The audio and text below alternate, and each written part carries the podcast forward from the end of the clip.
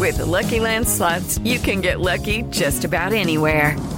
This is your captain speaking. Uh, we've got clear runway and the weather's fine, but we're just going to circle up here a while and uh, get lucky. No, no, nothing like that. It's just these cash prizes add up quick. So I suggest you sit back, keep your tray table upright, and start getting lucky. Play for free at LuckyLandSlots.com. Are you feeling lucky? No purchase necessary. Void where prohibited by law. 18 plus terms and conditions apply. See website for details. Step into the world of power, loyalty, and luck. I'm going to make him an offer he can't refuse. With family, cannolis, and spins mean everything. Now, you want to get mixed up in the family business. Introducing The Godfather at ChumbaCasino.com. Test your luck in the shadowy world of The Godfather slot. Someday, I will call upon you to do a service for me. Play The Godfather now at ChumbaCasino.com. Welcome to the family. No purchase necessary. VGW Group. Void where prohibited by law. 18 plus. Terms and conditions apply. With the Lucky Land slots, you can get lucky just about anywhere. This is your captain speaking. Uh, we've got clear runway and the weather's fine, but we're just going to circle up here a while and uh, get lucky. No, no, nothing like that. It's just these cash prizes add up quick. So I suggest you sit back, keep your tray table upright, and start getting lucky.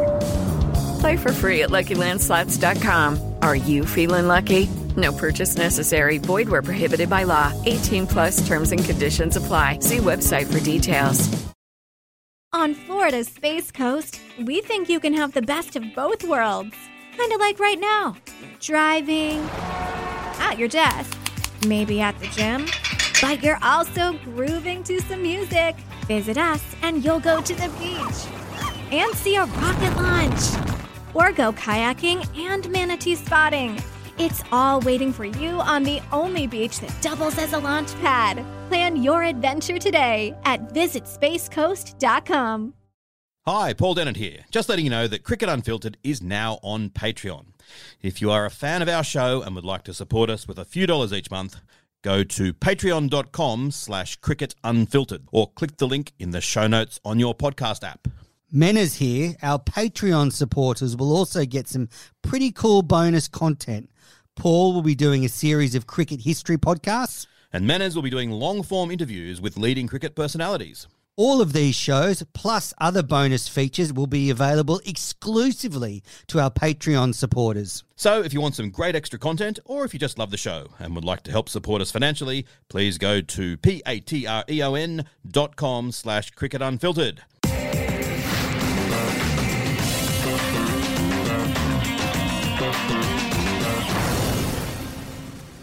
Uh, we've caught up through our line groups today, batting, bowling, and, and fielding. Yeah, just last one, Josh. Um, just quickly, I heard Alex Carey talking about line meetings on an interview yesterday. If you sort of bringing in AFL terms now to the cricket team, like lines? got, You've lost me. I've got no idea about line meetings. Oh, thank goodness. I, I must have just been Carey getting back to his Giants days. Thank you. Crisis averted. That's right. Crisis averted indeed. And lucky for you listeners, I was ready to wind up off a long run. Madman is steaming in from the um, Randwick end, but instead I've been calmed down because obviously AFL is not taking over cricket and there are no line meetings happening on the Australian cricket tour. Welcome to Cricket Unfiltered. I'm of course Andrew Menczel. I'm joined by Jelisa Apps and Paul Dennett. Jelisa, I'm not mad anymore. Um, that's good because I was with uh, Hoff. I had no idea what you what what what line meetings were. I didn't know what. I mean, I don't. I'm not the biggest AFL fan, so maybe I hadn't come across that before. But I was like, when you sent that in the group chat, because you said in the group chat about Carey saying it, I was like, I don't know what you're talking about, Menners. Mm. And Paul, um, I was ready to call for Langer's head and Carey's head, but no, I think I'll um, let it go now. Yeah, uh, I don't know what line meetings are either in the AFL. Are they a thing, or is this something you've just mis- No, no, misunderstood? no, no, so I've asked um of some AFL journalists and fans, and yes, you know, I think you have a you know a forward line meeting and a, a midfield line meeting and a defensive line meeting, and Sounds like a corporate term. but it's terrible that Carey was using this term as his first press conference as Australian cricket captain. Um, What? But if He, he was saying that, oh, you know, we had our line meetings within the Australian cricket squad, meaning, you know, the bowlers are one line and the batters are one line and what you have, the spinners another line. I, I mean, I'm so glad this is actually fake news. I think it was just Carey going. I off think it's you creating fake news. I think it's you, Menners. I don't think there's such a thing as line meetings. I don't think anyone even cares. But listen again. Uh, we've caught No, up. I don't need to listen again. I heard it. We've caught up through our Uh, line caught up. groups. So I didn't make heard it up. Well, I didn't make it up. I didn't No, sort of. like I think he's just using a term. I think you're like making this weird like news that doesn't exist. We mustn't have a lot to talk about today. I just thought that AFL was taking over cricket, that Justin Langer was going, all right, let's Oh, divide up into lines, circa West Coast Eagles, and um, bang, here we go. But fortunately, I think it was just Carey misspeaking or something. He did That's say just you. It's just you. It doesn't exist. It's, It's not a just you. It's like saying, "Oh, I don't want AFL to take over cricket because all this swimming that's coming in, and you know they swim a lot in AFL. They don't. They don't have line meetings. They don't swim. They don't play water polo. But Carey said it two or three times in the interview. It wasn't So maybe that's just the term that he's using. Like maybe it's That's a corporate, Corporate term, term. yeah. That's what I'm saying. term. That's why I sought clarification from Josh Hazlewood. He's clarified that. Uh, Well, the the- good thing is that Hazlewood now thinks you're a bit of a fool. well, he doesn't think I'm a fool. He doesn't It's think I'm a a wasted fool. question. Uh, that wasn't the only question I asked, and uh, I wasn't the I one. know you're going to Walkley for it, man. I, I guess Walkley clears up a line group, group meeting um, controversy. Yeah, I didn't make this up. Carey said it a few times. I was triggered by it. Um, but look, Justin Langer can keep his job. Alex Carey can keep his temporary job now. That that's just been cleared up. Ah, well, a lot to get through in today's show. Clearly, Um, Clearly not. A couple of performances, a couple of matches for the Aussie team. The domestic schedule has been released for next summer, although it comes out with a, a giant dark cloud looming over it. Um, and then we've got Can't Let It Go and all the cricket news to cover. But let's start with the the appointment of Alex Carey as temporary one day skipper. Aaron Finch was ruled out of the uh, first match of this one day series, and Carey has has been given the role. Um, what do you two think of the appointment? I think it indicates that. Uh, like they could have given it to someone like Wade or Henriques or someone quite experienced, but they they're looking to the future and giving Carey a, a bit of a chance. I think Carey is experienced. I don't. I think that's. Uh, yeah, I think that he's played a lot more international cricket than uh, Henriques. So I actually think he is more experienced. I'm happy for him to take over as as as captain because I think that he's worth his spot in the side, and I think the innings prove that. That if he hadn't played that innings, Australia may well have collapsed. He continues to score runs when others struggle. He did it at the World Cup, and I'm happy for him to be in the side. And and as always, I really don't care who captain is. yeah, good reward for Carey, who was vice captain for a while there. So Australia went into the first one day in Barbados. They had three debutants Ben McDermott, Josh Philippe, and Wes Agar. Uh, I was really thrilled for all of them. Actually, uh, Ben McDermott and Wes Agar were both on this podcast about this time last year during our winter series. So if you haven't listened to them, go back. Um, it was interesting telling Ben McDermott all about his dad's career. But, um, yeah, so three debutants in that first game. Um, Wes Agar, though, really pleased for him. I don't know if both of you saw the, the footage of Ashton presenting Wes his one day cap. Yeah. Uh, it was a beautiful scene. Had Ashton Agar um, really tearing up, and when he was presenting Wes his um, what, cap, and a really beautiful moment, a, really special moment for that family. Look, Wes has been on this podcast. Ashton's been on a couple of times. They are both terrific young men. They've they've both gone public with their battles with mental health. They've made enormous sacrifices to play for Australia, moving into state. So uh, I think it was a great story that Wes got a debut. He bowled pretty well, and that was a really moving scene. Yeah, I, I really enjoyed our chat with Wes this time last year. It's about the nicest person I think I've ever interviewed. So um, great to see him make the Australian side. So Australia batted first. They made 252 for nine Alex Carey top scored with 67. Ashton Turner made 49, which I'm guessing Paul made you very happy. Yeah. I haven't had much luck this year with my um my favourites. Poor old Dan Christian um, hasn't had the greatest tour, so it was good that finally um, something came off. And going to be an interesting last couple of ca- games for Turner because you wouldn't say at this stage that he's really done enough to force his way into contention for the Australian side when it's at full strength. But a couple of big scores in the last two games, the opportunity's there for him. It was a very strange batting order for Australia. Had Josh Philippe, Ben McDermott opening with Mitch Marsh at three. Was a very inexperienced top order, especially I the pair. I wondered looking at that um if they were sort of still trying to nut out the World Cup, like just trying to get see what people could do perhaps in the World Cup for the 2020 side because it was a bit of a strange order and maybe because it hasn't really been settled in 2020 they were sort of trying to give op- opportunities in one day to sort of see what people could do. Yeah, I think they were, and uh, you could see Matt Wade was well down the order. Obviously, this match seems to have an eye to the future with Carey's appointment and the youngsters up the top of the order. Uh, there, there, was an interesting moment, and Jelisa, I'm really curious uh, on your opinion on this, and Paul's, of course. But uh, Mitch Marsh was um, out. Caught, well, he was. There was an appeal for him caught down leg side. The umpire gave it not out. Mitch Marsh stood there. And then as soon as um, the West Indian skipper Pollard reviewed the decision, Mitch Marsh just walked off because he knew he gloved it. He didn't need to sort of wait for the replay. Jelisa, where are you on batters walking?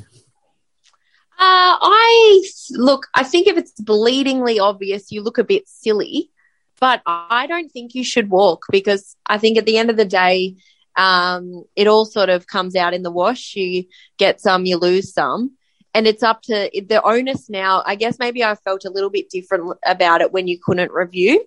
Um, back in the day, I think probably you, it was a little bit, the onus was on you to sort of be a bit more of a decent person, but the onus is now on that side to review. So I don't think that it's up to you to walk and I don't think you should walk. You're letting down your side if you do.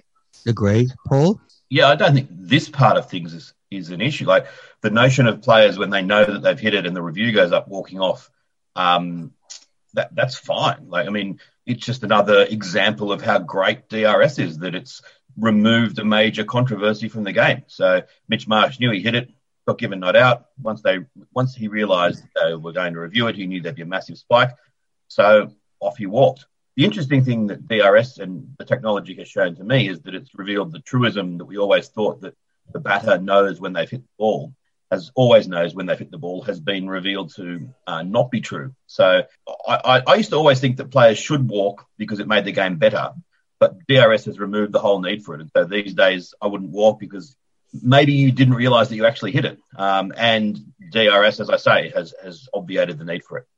Yeah, we saw Dawid Malan play for England last week in a T20 he was given out caught behind and just walked off when he was given out, didn't review it, and he'd missed it. It had hit his pad. So he clearly didn't know if he'd hit it or not. So your point spot on, Paul. And I agree with both of you. I don't think there should be any onus on about it to watch walk, especially now that there's a, a review system.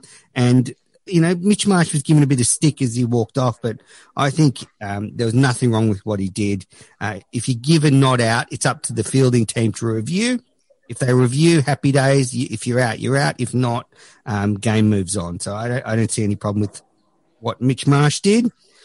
So it's a good total for Australia, 252 for nine. And then it was catastrophe for the West Indies top order, completely destroyed by a fired up Josh Hazlewood and Mitch Starc. At one stage, the West Indies were 27 for six. Um, in the end, Josh Hazlewood finished with the incredible figures of three for 11 and Mitchell Starc, um, finished with the figures of five for 48. I think it was his eighth five wicket haul in one day cricket, which he's by far the fastest bowler, I think, to ever get to that mark. And he's only one behind Brett Lee's nine five wicket hauls for Australia. Quite incredible. I want to get to that and acknowledge how well Mitchell Starc was bowling. But Menners, for someone who doesn't really like England, what's come over you? You're, you're, you're saying the score in the in the English fashion all of a sudden. Um, the, the the the runs before wickets. What's going on? I think this must be a symptom of Cricket Daily, the other podcast that we're doing. The fact that I'm, I'm getting scores from all around the world. I'm trying to be, I'm trying to be more of a sort of global Menners. I think, Paul. Um, Global Menners. I'm changing my brand. Um, so I'm moving from sort of, you know, an Aussie centric Madness. menace. Mad's still there, Jelisa, but yeah, more global, I think.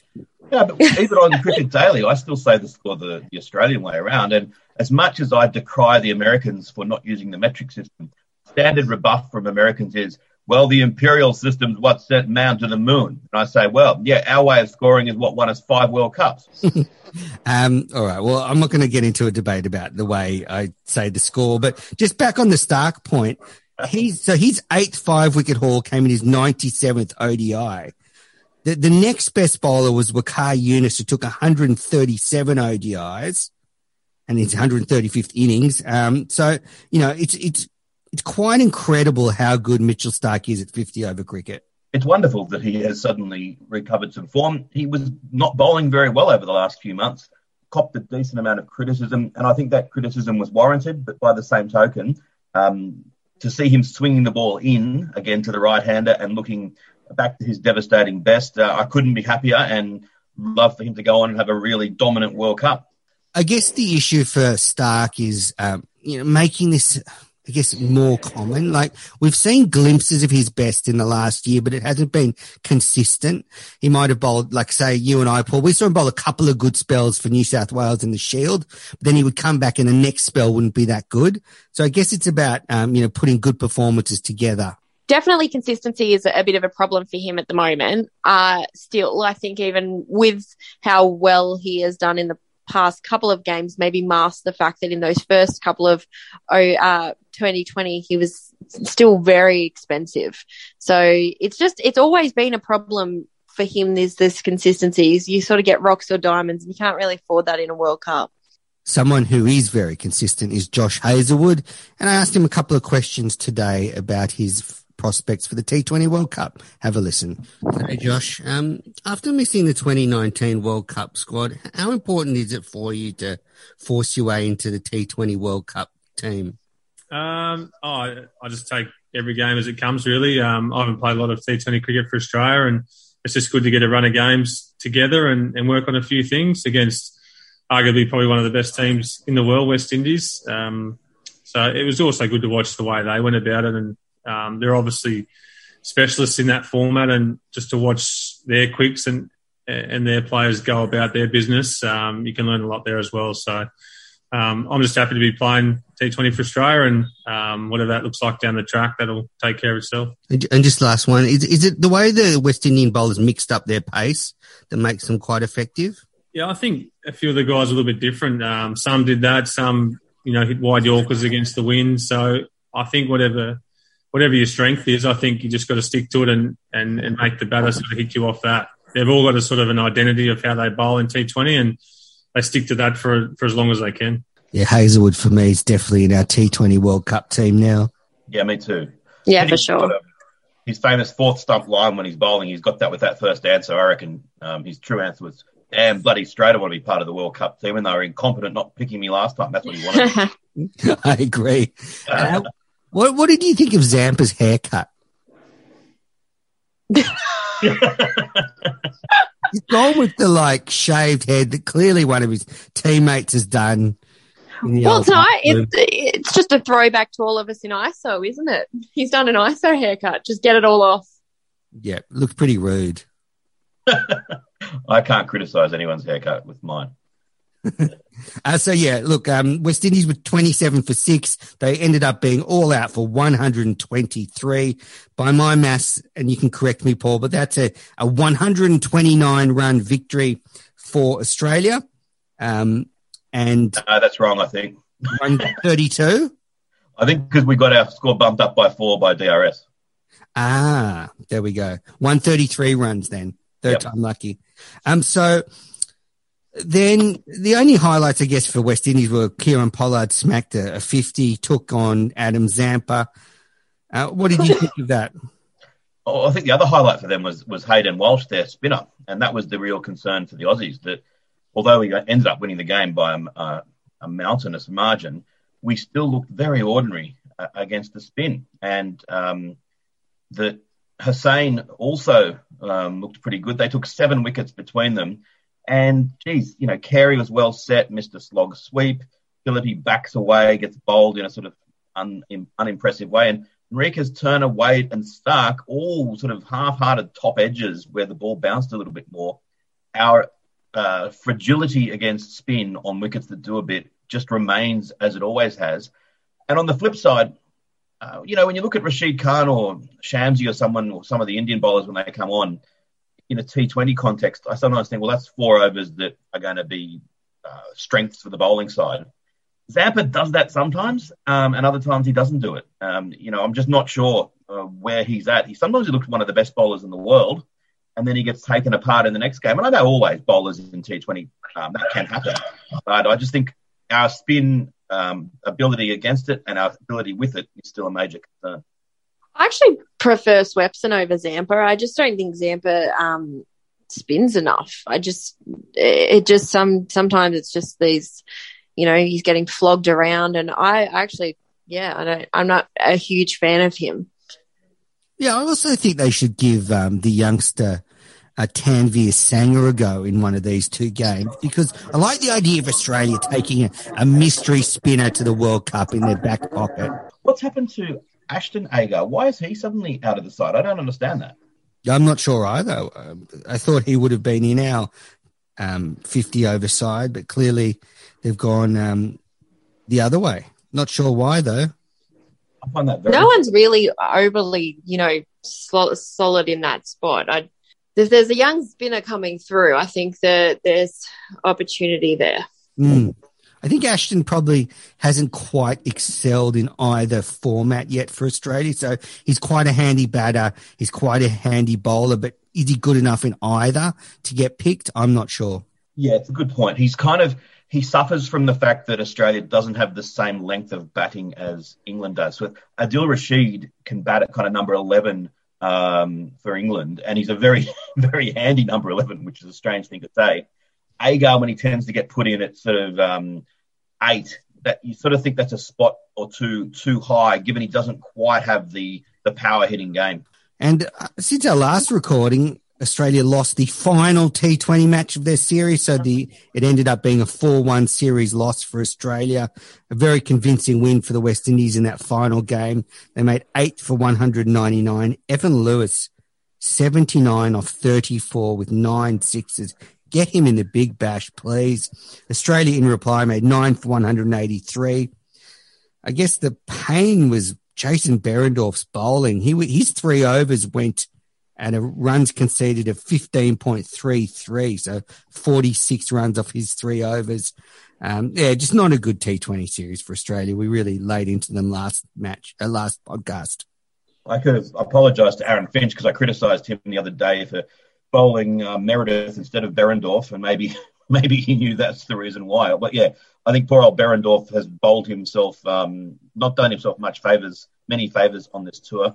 Australia getting nine for 183, although they lost handsomely, that wasn't actually that bad an effort batting second, especially given what about our tail? Is that the worst uh, lower order in the history of T20 cricket for Australia? Andrew Tye at seven. What is going on? Swepson yeah, at eight, I, Behrendorff nine, Zampa 10, and Hazlewood 11. That's crazy. You shouldn't get down that far though in 2020. Like we should be doing a lot better you know, further up the order than having to get that far.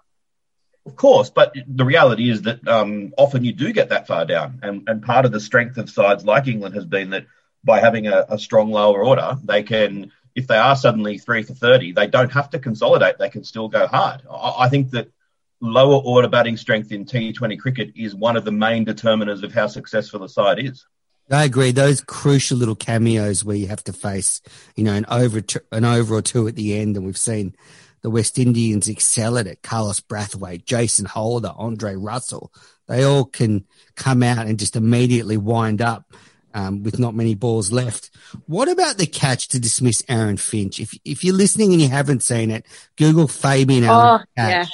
That was one of the most exhilarating things I've seen. So overall, I would say Paul, no one really did much for their T20 reputation in that series, apart from maybe Mitch Marsh. Oh, what about Hazlewood? I guess Hazlewood, but he kind of he started well, but they did take to him towards the end of the series. But yeah, I, Hazlewood did pretty well. But generally, uh, your man Christian, my man Matt Wade, Jason Behrendorff, Henriques, none of them grasped what was a big opportunity. No, I agree, uh, Menners. I think that Mitchell Marsh is the standout uh, main performer. And I mean, I've said it so many times, I've bagged him over the years, but if he keeps on playing in this form, uh, I'm more than happy for him to be in the side um, going forward. He looks like he has really risen a level with both bat and ball, and I think it's down to just hard work. Um, and I'm starting to really like him a lot, as I said last show. Uh, I agree with Jelisa. I think Hazlewood um, improved, although he did get hit around a bit. Um, but yeah, I think that the, um, you know, I think Carey, um, when you factor in the first one day side, one day game, and Starc have been uh, sort of on the up as well. But Christian, Meredith, Behrendorff, Henriques, even Finch, Wade have probably had um, uh, their reputations dropped a bit by the series so far. Yeah, agree. Not a good series at all. Very good for players like Marnus Labuschagne. And well, I guess with your point about Steve Smith is coming back to haunt me, Paul, because maybe we will need someone that solid in the middle order. Yeah, there's always a place for the um, second best batsman in the history of the nation. I think that's a, a, pretty good rule of thumb that if you've got someone better than anyone we've ever had except Don Bradman, you probably should pick him. I'm just going to let that one go. Uh, all right. Uh, next bit of news. Mitchell Starc made some interesting comments to the media earlier this week about the Australian players going back to the IPL. He was asked in a press conference, then he was asked on radio what he thinks about the players potentially going back to the IPL. And he said he would keep his personal feelings to himself. But if reading between the lines, I don't think he's particularly thrilled with it. And and now that's Aaron Finch, Tim Paine, and Mitchell Starc have have all gently aired their concerns over the last month or so. Uh, I I think there is a feeling within the Australian camp that maybe some of the players now need to prioritise Australian cricket for the rest of the year. I think it's um it's really just I'm sort of sick of hearing the opinions, or well, I guess Starc didn't give his opinion, so I can't really give it to him, but um, the opinions of players who don't play IPL or like Aaron Finch were not picked up by a side. So I I just think they they probably Starc's response is good. Keep your opinions to yourself. It doesn't really affect you. So yeah, I I I don't know why they'd be against it because as Paul has been pointing out for some time now, it would help get the condition you know get them used to the conditions ahead of the World Cup. So I don't know why there's such a push against it, but I also think like just sort of have your teammates back a little bit too and, and just go, oh, it's their decision or, or whatever. I think there needs to be a bit more of a team mentality. For me, it's that whole preparation thing that is the, the sticking point. And it's a point that Menners um, and I seem to clash heads on. Putting aside whether or not playing in the UAE beforehand is good preparation, and just for argument's sake saying if it was regarded as good preparation, then and only then, I think all the Australians should be over there playing in the in the IPL solely because that is in the national interest. But if it's deemed that that's not necessary, then I'm 100. I'm actually 100 percent with Starc's unstated opinion and with what Finch said that I think that they um, they shouldn't go and play, especially those who missed this West Indies tour because it is time to prioritise the national interest. But I do think it probably is good preparation, so it's kind of a moot point. Just on that with the team mentality, I guess Mitchell Starc would say why don't these players put the Australian team ahead of their own interests sometimes? And they've missed this tour because they needed a rest after the IPL. If they then go on the play in the IPL, uh, that's no good. Also, what about if they go and play in the IPL, go and play in the World Cup, then they have to rest at home during the domestic summer? So I sort of see where Starc's coming from. Sometimes I think we forget that Starc probably um, you know, gives up a few million every year by not going to the IPL. So good on him for prioritising his rest in Australian cricket. Yeah, uh, it'll be interesting how that'll be viewed in years to come because I think it's great that he does. But in 50 years' time, people, if they ever look back on it, it might look like someone who's declined to go to the NBA because they wanted to um, devote themselves to the NBL, which is, you know, when the IPL rules the world totally, it'll be, it might look strange. All right, our final headline, actually two more. The major one is the Australian domestic schedule has been announced, and they are going back to a full Marsh Sheffield Shield program, so home and away, 31 matches, and they're going back to their um, full up Marsh One Day Cup schedule, which is not a full home and away uh, tournament, but they're still playing more than they did last year. I guess the interest is around the preparation for the Ashes, and they've prioritised a lot of red ball cricket before the Big Bash, so there'll be six rounds of Sheffield Shield cricket before the Big Bash, five rounds before the Afghanistan test. Then they're playing one round of Sheffield Shield during the Afghanistan test. So if you're a player looking to play in the Ashes, you could potentially have six first class matches before the first test. And then even on top of that, they're playing an Australia A game while the first Ashes test is going on. So look, the concerns around Australia's preparation for the Ashes have been slightly uh, diminished for me because I think this is pretty good prep. Yeah, I never really had that many concerns about them in terms of not having played test cricket during the year. I think I think that's the sort of thing that the media find as a nice thing to say, but in reality, it's it's just not borne out. They're still playing cricket. Um, all you need is a little bit of preparation in the prevailing conditions. The women's domestic cricket schedule begins on September 23rd when the WNCL gets underway. And I guess my only disappointment with the Sheffield Shield was that there's again no pink ball matches. So they're not actually um, playing any pink ball day night shield cricket again. That'll be the fourth consecutive season with no day night shield matches. And they're not experimenting with the Duke's ball anymore. So they're just going to play with the Kookaburra ball. Uh, there is some feeling that the Duke's ball takes the, the spinners out of the match. And with Australia set to go to the subcontinent next year on three tours, perhaps that's one reason they're using the Kookaburra ball to, to bring the spinners into the game. But I think they're missing a big opportunity with day night shield cricket. I think it could actually be very popular and they should persist with it.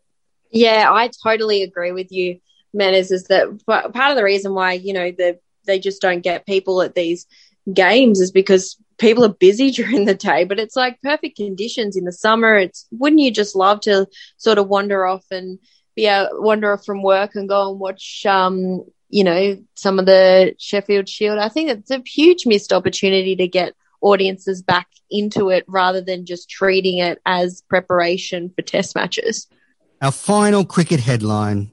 Congratulations to my man from Western Australia, originally from Yorkshire, Josh Inglis, who finished as the leading run scorer in the T20 blast. He made 531 runs at a strike rate. Now, Paul, don't fall off your chair here. 176. Wow. That's an incredible strike. Wow, that's incredible. Um, Almost Marnus, as much as Dan Christian in the um, Big Bash. Marnus did well with 390 runs. Just let that go through. that went well for him. Um, so yeah, J- Josh Inglis, I really think he is such a massive talent. I know that they've put a lot of investment into Alex Carey and what he's going to bring because he was, you know, head of the, you know, captain of the Giants and all that stuff. But what about this brilliant talent Josh Inglis. He's doing it in all forms of cricket. 50 over cricket we saw in the Marsh One Day Cup at the back half of the season. We've seen him score hundreds in Shield cricket. He's now lighting up T20 cricket. We just cannot ignore a talent like this. Australia's batting stocks are so depleted. Uh, he must be fast tracked. He's one of the most dazzling, exciting players I've seen for a long time. And um, yeah, I, I, just think we need to get him in there. I agree. I mean, get him in there for sure. And the fact that he's a keeper is neither here nor there. I mean, who cares which line he stands on, Menners, to quote your own personal terminology that only you use. No, um, Alex Carey! if he's in the top seven bats, batters, then let's get him in. I, am all for him being in the in the squad for, for future tours and, and potentially for the World Cup. Yep. I have interviewed him once. I don't know if you remember this story, Paul, but I asked the Perth Scorchers for a player for the Big Smash Cricket podcast, their old podcast. And the media manager there gave me Josh Inglis and said, Oh, you can interview him this afternoon. And just before I went to interviewing him, I read that he'd been cut from the Scorchers squad. Oh. right. okay. So is that, is, is that media manager still working? well, I I was taking a nice attitude at this. I don't think the media manager knows who's going to get cut from the squad. So when she lined him up, I don't think she knew. Uh, but he was a lovely guy. He's from originally from Leeds in Yorkshire and came out here when he was quite young. Um, so terrific player, big English fan. Get him on. All right, let's take a break and then we'll be back with viewer mail and can't let it go. Before we go to the break, I just want to congratulate Brisbane in being awarded the Olympics. And on my latest Menners Masterclass Patreon episode, I interviewed Robert Crash Craddock and he spoke about how um, he would like to make it to the Brisbane Olympics as his sort of, that's his carrot now. He wants to cover the Brisbane Olympics. So go and listen to Menners Masterclass. I thought you meant as a sport. And I was like, what sports do you want to do? Well, it has to be equestrian at his age. That's the only one he could still do. Shooting? Yeah, that's true. All right, we'll be back with viewer Hey, mail. before we go, before we go, I think um, I've got an, I've invented a new form of cricket for the Olympics. You know how cricket may well start to feature in the Olympics soon, and they've talked about it even being T10. I I think that's too long. How about the 50? Um, half of 100, 10 fives each uh, at the Gabba, Brisbane 2032, crash covering it. I can see it happening. I like it. Someone actually did tweet me yesterday when I had a bit of a dummy spit about the line. Someone said, "Oh, if that was in a hundred, you'd be a big fan." They're not wrong. I would just like to clarify: if the hundred takes on AFL terms, I will not be a fan. All right, after the break, can't let it go, and viewer mail.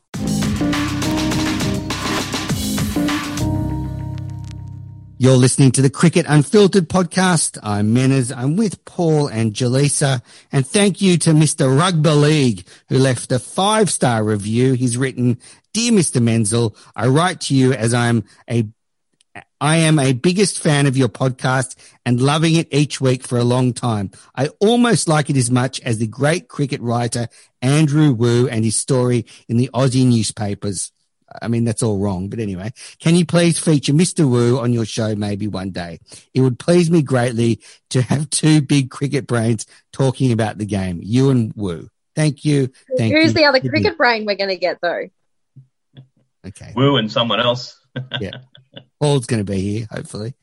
Um, all right. So that was a nice review. Thank you very much. Uh, but let's get into Can't Let It Go, that little bit of cricket news you just can't let go of. Jelisa, you want to open up with this one?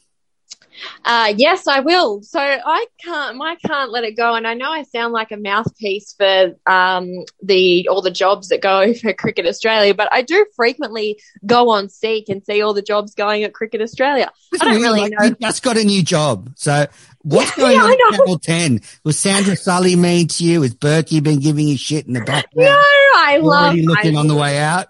I love my Channel 10 crew, but um, for many years now, I have frequently checked the Cricket Australia jobs on Seek. I don't even know why I do it. I think I just like to know what's going on there, but also um, probably secretly, even though I really like Cole Hitchcock and um, and Alex Brown, like they're both great blokes. I'm secretly hoping that one day they will get sick of their jobs and I can knife them and and get it. Um, they're the media managers for the people for people that don't know, and they just you know travel the world and watch How good- cricket with the Australian team. I'm the sure pod- they do some work sometimes. How good for the podcast would it be if you became the Australian cricket team's media manager?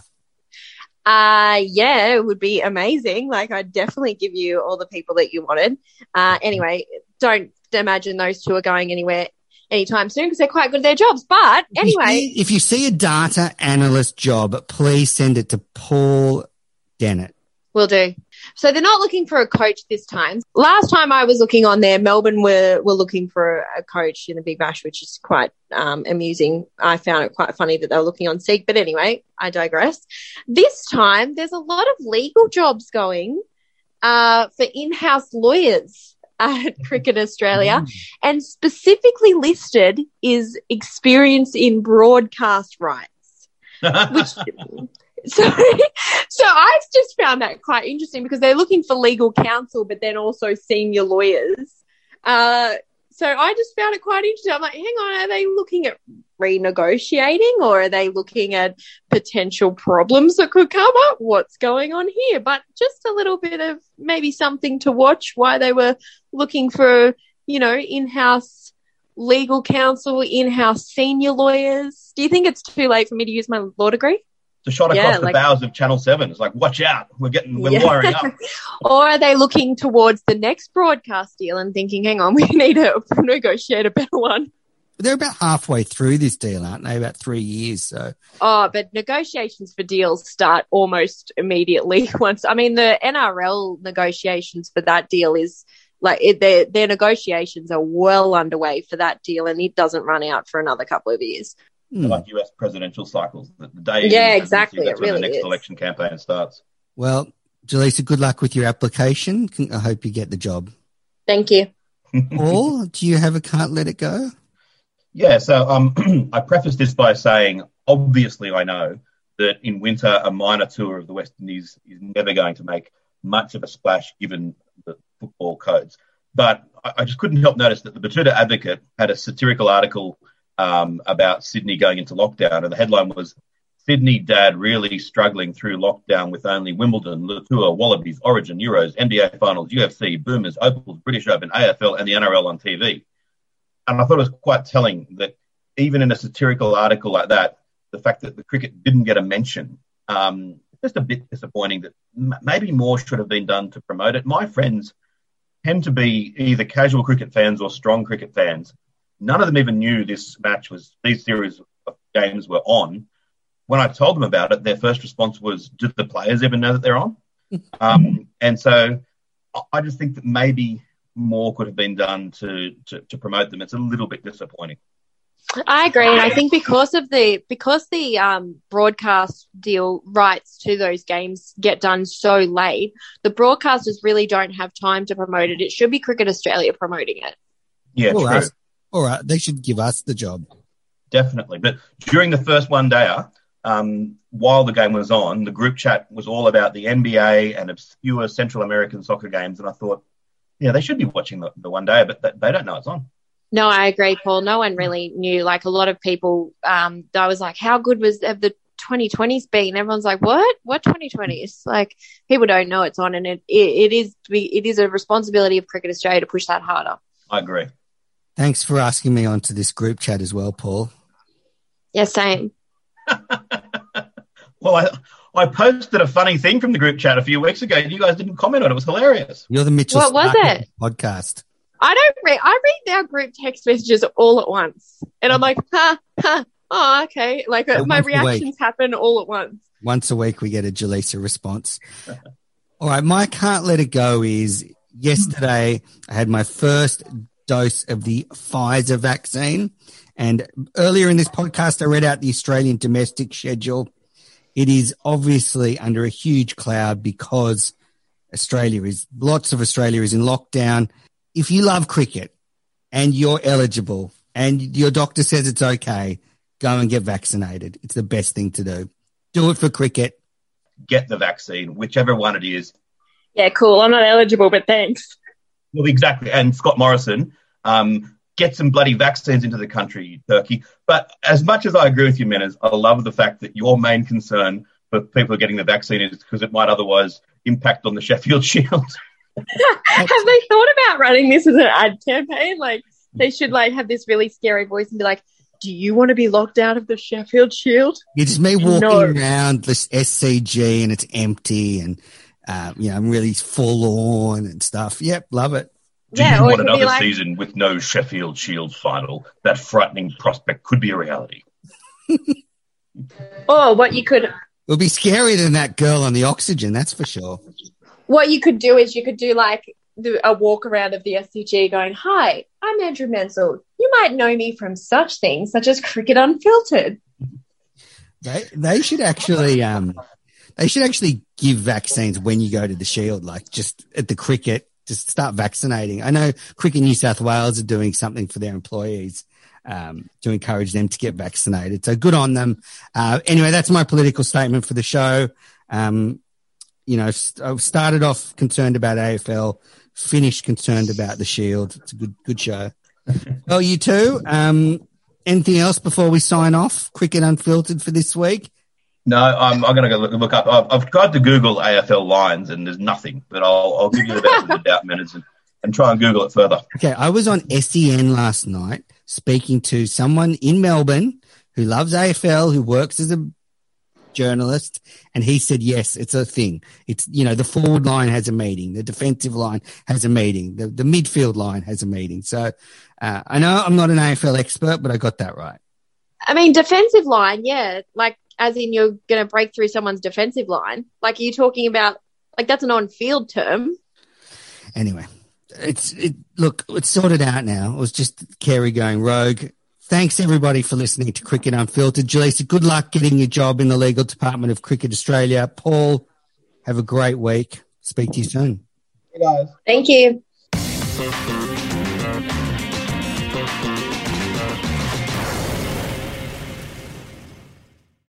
On Florida's Space Coast, we think you can have the best of both worlds. Kind of like right now. Driving, at your desk, maybe at the gym, but you're also grooving to some music. Visit us and you'll go to the beach and see a rocket launch. Or go kayaking and manatee spotting. It's all waiting for you on the only beach that doubles as a launch pad. Plan your adventure today at visitspacecoast.com. Sports Social Podcast Network. Judy was boring. Hello. Then Judy discovered ChumbaCasino.com. It's my little escape. Now Judy's the life of the party. Oh, baby, Mama's bringing home the bacon. Whoa, take it easy, Judy. The Chumba life is for everybody. So go to ChumbaCasino.com and play over 100 casino style games. Join today and play for free for your chance to redeem some serious prizes. ChumbaCasino.com. No purchase necessary. Void where prohibited by law. 18 plus terms and conditions apply. See website for details.